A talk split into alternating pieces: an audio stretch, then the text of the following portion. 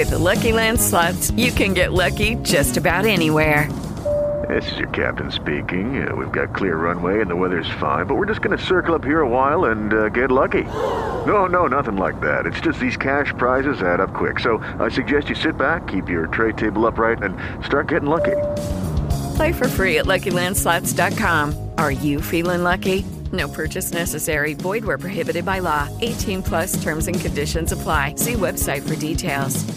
C'è qualcosa di sacro nello svegliarsi circa due ore prima della, della sveglia solita. La parte più sacra è che l'orologio del, del, navigatore mi dice che impiegherò 28 minuti ad arrivare in ufficio, invece della solita ora. Il che potrebbe essere una cosa interessante. Svegliarsi ogni giorno alle 5 per andare in ufficio sarebbe molto bello se uno poi potesse staccare, che ne so, alle 17 e godersi quelle due ore di vita pomeridiana. Io mi ricordo mio padre che andava al lavoro molto molto presto, ma tornava anche molto molto presto questo, ma era un periodo della vita in cui si poteva lavorare 7 ore al giorno durante la settimana, anche 8, però a questo punto lui aveva il pomeriggio libero e coltivava i suoi interessi oppure stava con noi, con me con mio fratello. E invece no, io sto andando in ufficio adesso perché devo, devo finire due lavori prima che inizi la giornata lavorativa. Uno mi impiegherà un'oretta e l'altro altrettanta, per cui ho deciso di arrivare un po' prima rispetto al solito. E sarà una settimana di merda. Una settimana di merda in un mese di merda e un anno che non è che sia cominciato proprio alla grandissima. Ma questi sono anche un po' cazzi miei miei. Vorrei prima di tutto iniziare a ringraziare Davide Gatti che probabilmente monterà questo episodio. Davide, se mi stai ascoltando, ti voglio tanto bene. anche perché poi è stato lui a farmi la proposta di questo episodio. Però vorrei ringraziare anche Simone Pizzi che ne ha montati due nelle ultime due settimane. Simone Pizzi che oggi non è, non è disponibile, insomma, per, per, questa settimana sarà un po' lontano dagli schermi. Eh, noi sappiamo perché, lui sa perché, per cui ci vogliamo tutti bene. Ma facciamo partire la sigla, dai.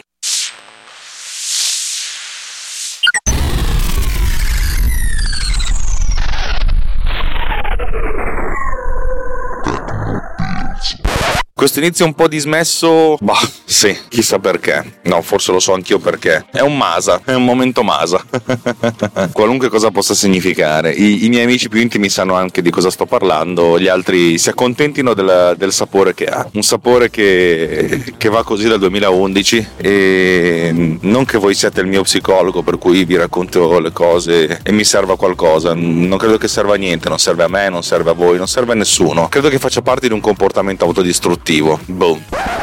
Allora, parliamo di cose interessanti, di cose meno, meno spiacevoli. Eh, qualche tempo fa Davide mi ha, mi ha, mandato un messaggio dicendo perché non parli del bullet time o bullet time nel tuo techno podcast? E mi sono detto, va, insomma, non è che ci sia molto da dire, però ero anche molto curioso di, di, di, sentire la mia opinione sulla cosa. E la mia opinione sulla cosa è che il bullet time è stata una grande cosa e credo di averne compreso la, la bellezza più avanti. Bullet time è nato con Matrix, vi ricordate sicuramente quella sequenza meravigliosa quando quando Neo viene sparato e la camera gli ruota attorno con una velocità assurda, quasi come se fosse un fermo immagine in movimento. Sicuramente vi ricordate di cosa sto parlando, per cui non, ho voglia di raccontarvi perché e per come.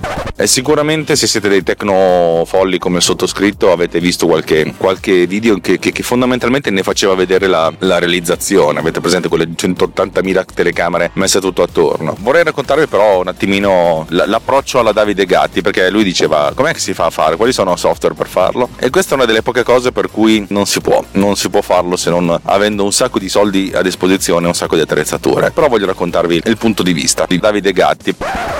Ciao Ale, volevo farti una domanda che ho sempre voluto farti da un po' di tempo ma non mi sono mai ricordato. Adesso che ho visto una roba mi è venuto in mente e ti volevo fare questa bella richiesta. Volevo sapere cosa ne sai tu di bullet time, che è quella pratica per fare quelle, quelle riprese che sembrano in slow motion ma intanto si muovono nell'ambiente. Eh, ho visto che sono realizzate tramite delle strutture impossibili per noi esseri umani, ci vogliono che ne so 200 fotocamere super professionali per fare tutta una serie di scatti fatti in cerchio o con tutta una tecnica particolare e poi alla fine si, si ottiene quel risultato. Va bene, io ho capito che non potrò mai fare nulla del genere perché non posso avere tutte quelle fotocamere e quell'infrastruttura per, però per un soggetto fisso, per uh, così esperimenti, potrei usare una sola fotocamera, fare tutta una serie di foto in cerchio, ma anche così manualmente e poi devo riuscire a mettere assieme queste robe per fare l'effetto. Ma l'effetto poi alla fine chi è che me lo mette assieme? Io ho cercato dei software, pensavo di trovare un sacco di software o di, di programmi di montaggio video che mi offrissero la possibilità di fare questo effetto, no? Tu mettimi tutte le foto in sequenza e io ti faccio, diciamo, l'animazione, ti attacco le foto una all'altra in maniera decente. Però non ho trovato proprio un tubo, neanche, un, neanche una traccia, o non so come cercare io bene le cose, o devo dire che non ho trovato nessuna notizia a riguardo. Eh, è un mistero, è una cosa impossibile, è una roba che è solo per uh, campo professionale, esiste solo nel campo cinematografico o esiste anche per noi esseri umani una soluzione a questo problema? C'è qualche software, qualcosina? Io pensavo a un morphing, però morphing non funziona, ho già provato. Boh, hai qualche, qualche idea sull'argomento? Io non, no, devo dire che ho cercato, eh, ho cercato parecchio, ma più che farci vedere queste bellissime strutture piene di fotocamere da 2000-3000 dollari l'una, tutte attaccate assieme, magari 200, per fare la, la ripresa di, di Matrix col il proiettile che arriva e lui si, si mette di schiena e lo evita. Eh, a parte quelle, tutte queste bellissime cose fantascientifiche che posso immaginare siano costate 2 miliardi di dollari, per noi esseri umani c'è qualche possibilità? Grazie delle, delle, delle eventuali notizie che puoi darmi. Ti saluto, ciao ciao!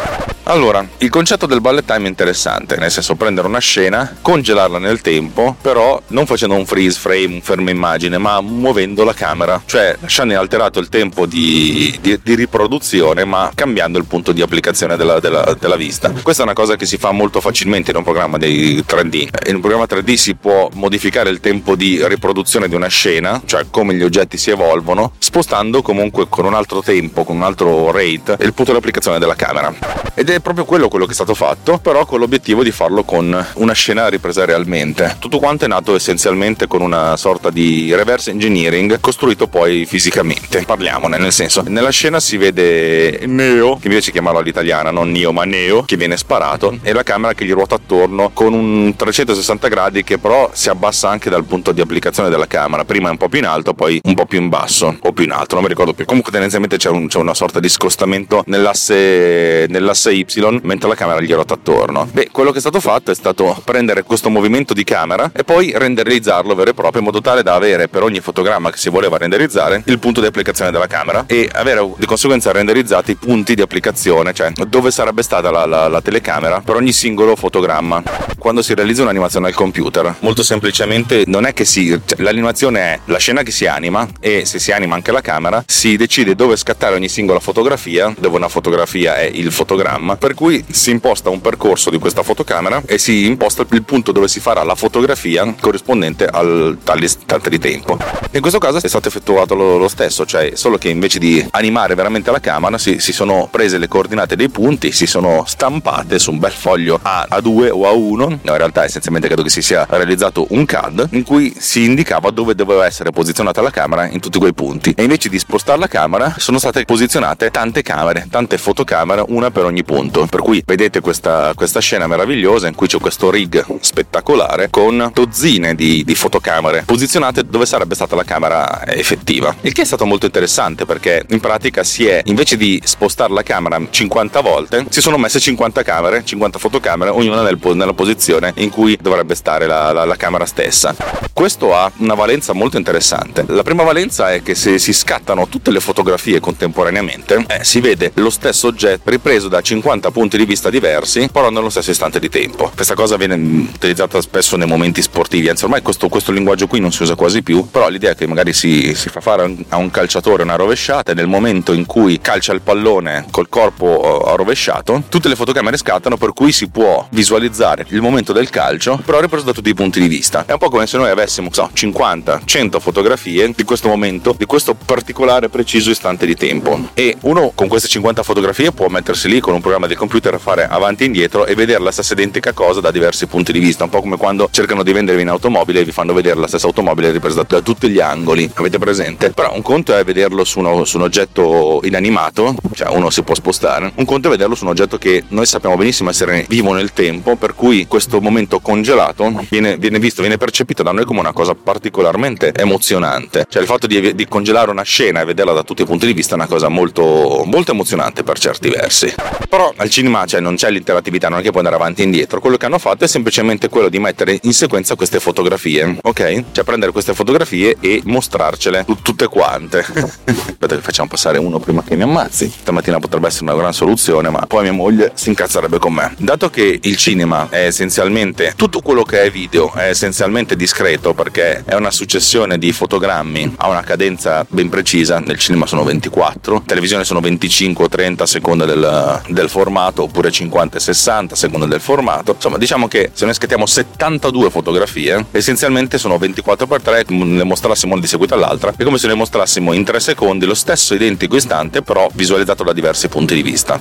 E questo è un freeze frame in movimento. Quali sono le, le cose che non funzionano? Perché uno detta così detto, beh, cavolo, è fighissimo, funziona, uno prende queste 72 fotografie, adesso diamo questo numero, 72 fotografie, così da, insomma, uscia, usciamo queste 72 fotografie e, e, le possiamo animare. In realtà non è, non è, proprio, non è proprio, così, ma infatti adesso il, il, il forte viene nella, nella fase di post produzione, perché per quanto voi potete essere precisi nel posizionare le camere, la posizione, l'orientamento non sarà mai proprio preciso come se noi spostassimo una camera. Se noi spostiamo una camera siamo abbastanza sicuri che il movimento, anzi siamo molto sicuri che il movimento sarà perfetto perché effettivamente lo effettuiamo. Se noi ricostruiamo questo movimento partendo da un diagramma 3D e poi costruiamo una, una, una, una gabbia, una struttura in cui posizionare queste camere, eh, basta mezzo giro di vite in più o in meno per ogni, per ogni singolo attaccatura di camera e cavoli abbiamo delle, de, de, degli scostamenti non indifferenti. Perché quello che si è fatto a posteriore è la stabilizzazione di queste immagini in maniera più o meno automatica in modo tale da dare una fluidità al movimento. Perché mettiamo caso che abbiamo messo tutte le 72 camere a posto tranne uno e mezzo che si scosta di un nientesimo, un capello, però questo capello quando si riprende una scena grande poi viene, insomma, viene percepito come uno, uno scatto, per cui la nostra percezione sarebbe quella non di vedere un filmato ma di vedere tante fotografie.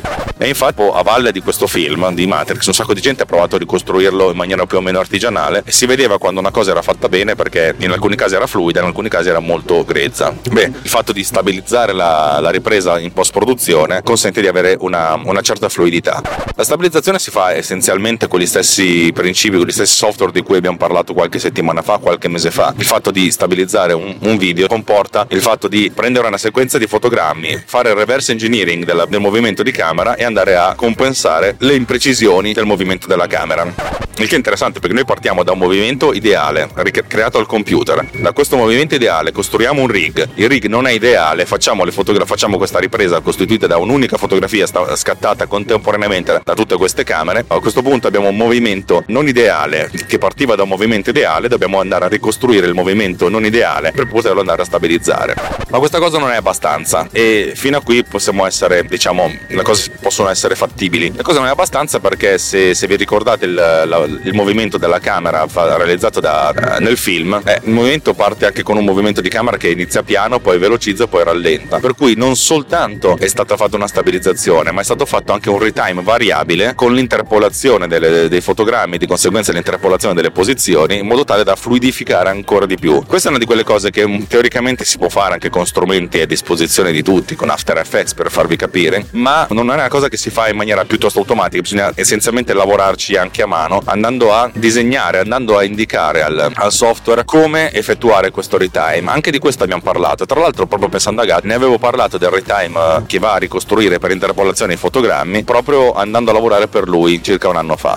Mi stavo dirigendo verso il, la sua azienda, ho fatto un lavoro per lui e stavo parlando proprio di questo. Per cui sono molto contento di, di, di, di associare questa cosa a questa risposta di Davide Gatti. Insomma, capite che a questo punto le cose diventano complicate. Cioè, l'idea di scattare questa foto da tutte le macchine fotografiche contemporaneamente, poi questa serie di fotografie deve venire stabilizzata, deve venire fatto anche in retime. Per cui comunque non abbiamo soltanto le 72 fotografie che abbiamo fatto, ma dobbiamo interpolare anche delle posizioni intermedie. La cosa è relativamente facile, dato che lo spostamento del punto di vista tra una camera e l'altra non è elevatissimo, magari il, il punto di applicazione è una spanna 20 cm, però su un rig che ha un raggio di 3-4 metri, questi pochi centimetri non sono tanti, ma la differenza interessante è che dato che ogni fotogramma viene scattato nello stesso istante, comunque il soggetto di per sé non si muove e di conseguenza le differenze tra un fotogramma e l'altro sono soltanto differenze di posizione e non tanto differenze anche di posizione e di modifica della morfologia, della topologia del, del soggetto inquadrato. Una cosa che appunto funziona molto bene quando si, quando si fanno riprese di oggetti inanimati. Lo stesso principio funziona magari facendo una ripresa di un oggetto inanimato che sta su un piatto rotante, per cui la camera è una, scatta infinite fotografie, cioè fa gira un video oppure scatta delle fotografie sull'oggetto in movimento su una pedana rotante e a questo punto se la pedana ruota relativamente lentamente, tra due fotogrammi consecutivi non c'è tanta differenza e di conseguenza anche l'interpolazione, cioè la creazione di fotogrammi ulteriori tra un fotogramma e il successivo è relativamente facile da realizzare. E a questo punto capite che la parte di post produzione non è, una, non è scienza di, non è rocket science, in realtà un po' sì, però è una cosa relativamente fattibile, è molto più fattibile oggi rispetto a vent'anni fa quando è uscito Matrix, però la filosofia è che si tratta di qualcosa di fattibile. La grande difficoltà sta, è una cosa piuttosto relativamente semplice, ma nello stesso tempo anche complicata. Come si fa a far scattare contemporaneamente 72 macchine fotografiche? non è una cazzata, eh? E, oltre al fatto di poter disporre di 72 macchine fotografiche di 72 ottiche contemporaneamente, cioè immaginatevi se voi doveste fare una cosa del genere a Milano, dicevo, vabbè, noleggio una 5D Mark II per dirvi che ve le tirano dietro adesso. Eh, ma dove andate a noleggiare 72 5D Mark II? Non è una cazzata, eh? È molto più facile per certi versi comprarsele e poi dopo rivenderle. Però capite che è una cosa che è al di là della, della possibilità della singola persona. Oppure 72 5D Mark II, per farvi capire una, una camera vecchia di 12 anni, 13 anni, con 72 ottiche 50 mm.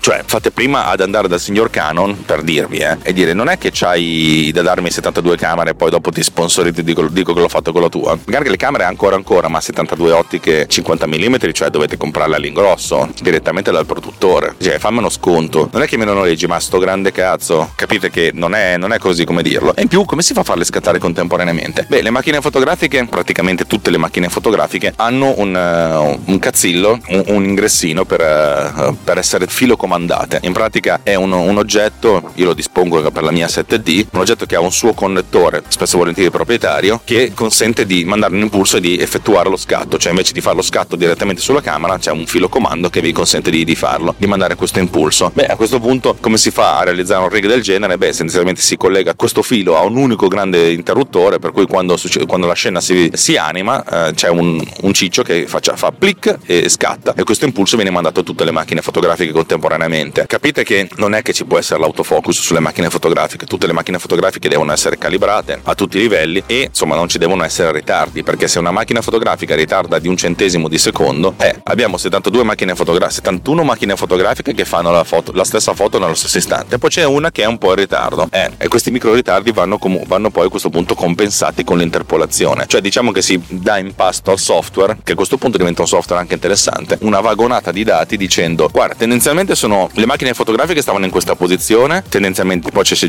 n'è una che ha un capello un pochettino su e giù per cui va stabilizzata. L'intervallo di tempo è questo, però anche lì potrebbe essercene una che va avanti di un centesimo di secondo, una che va indietro di un centesimo di secondo, e poi comunque vanno interpolati, cioè comunque va ricostruita questa scena in maniera molto, molto intelligente da parte di chi si occupa di realizzare l'effetto speciale. Per cui secondo me è molto probabile che le, le stesse scene le hanno girate n volte, n mila volte. Dicono abbiamo sto rig pronto, ci mettiamo 5 minuti a fare il setup, cioè a prendere Neo, e lo chiamerò sempre Neo, Keanu Reeves, Canao, eh, Keanu Reeves, e lo, lo facciamo cascare con i filetti e dopo facciamo lo scatto, lo, lo, lo ripetiamo n volte fin quando non siamo soddisfatti.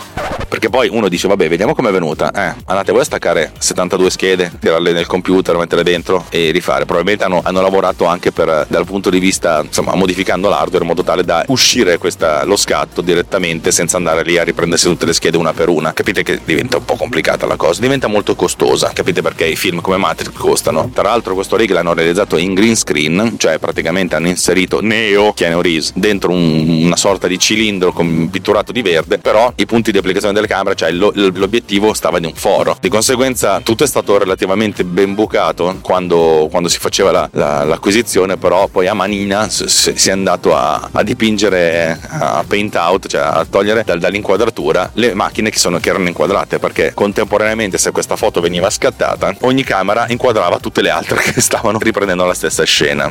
E in più dobbiamo anche essere consci del fatto che questa cosa non era realizzata con uno scatto singolo, cioè un, un, uno scatto click per tutte le macchine fotografiche, giammai, perché il bullet time non era proprio un freeze frame, ma mostrava una sorta di evoluzione, per cui le camere non venivano fatte scattare contemporaneamente, ma con una sequenza, ognuna, che ne so, intervallata da un centesimo di secondo, un due centesimo di secondo. Per cui capite che non c'era un unico filo che collegava telecamera, ma una, cent- centralina, una cosa che appunto Davide Gatti potrebbe realizzare, collegando ogni singola camera con un controllore, che avete che 72 camere, dico 72 ma potevano anche essere 100, eh, non lo so, 72 camere, 72 fili, uno per ogni camera e un, un oggetto software che faceva partire questo scatto in sequenza, in modo tale da non avere un unico scatto, ma fare, fare in un 72 centesimi di secondo, cioè almeno in un secondo, scattare tutte le foto.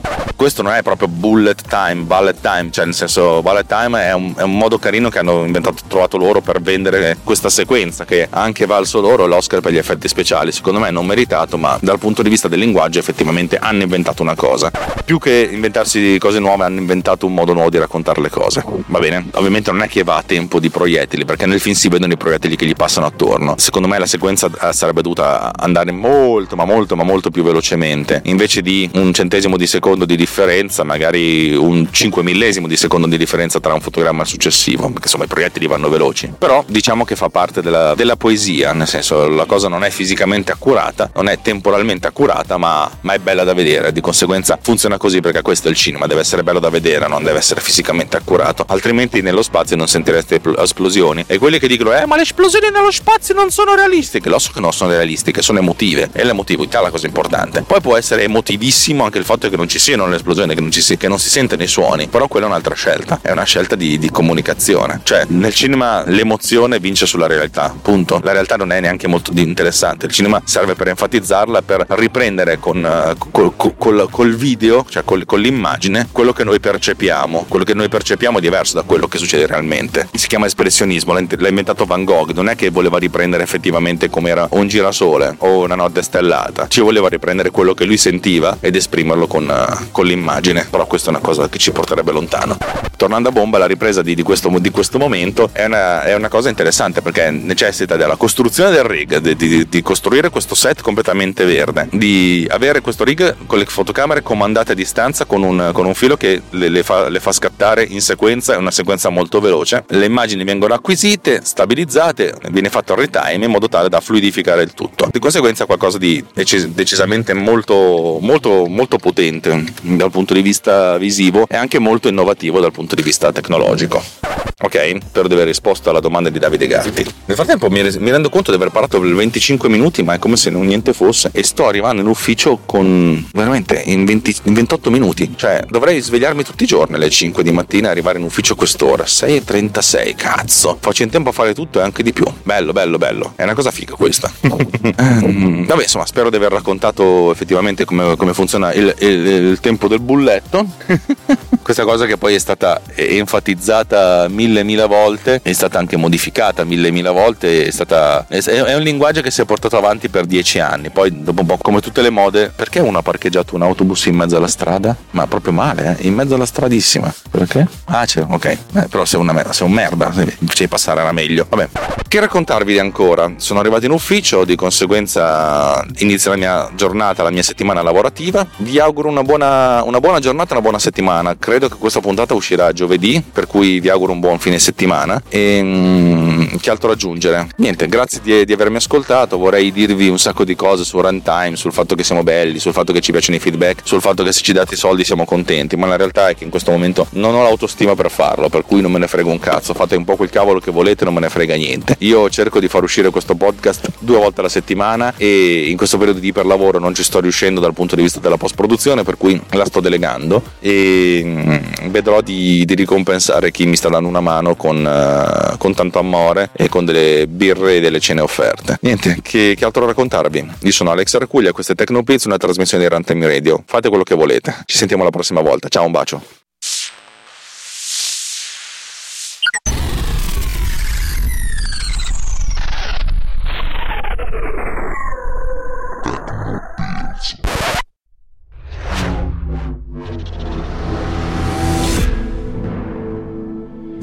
Podcast is edited with Producer. Discover more at ultimedia slash producer. ulti.media slash producer. P-O-D-U-S-C-E-R.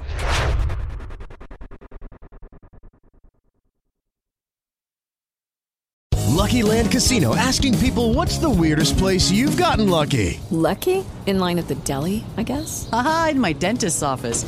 More than once, actually. Do I have to say? Yes, you do. In the car before my kids' PTA meeting. Really? Yes. Excuse me, what's the weirdest place you've gotten lucky? I never win and tell. Well, there you have it. You can get lucky anywhere playing at LuckyLandSlots.com. Play for free right now. Are you feeling lucky? No purchase necessary. Void where prohibited by law. 18 plus. Terms and conditions apply. See website for details.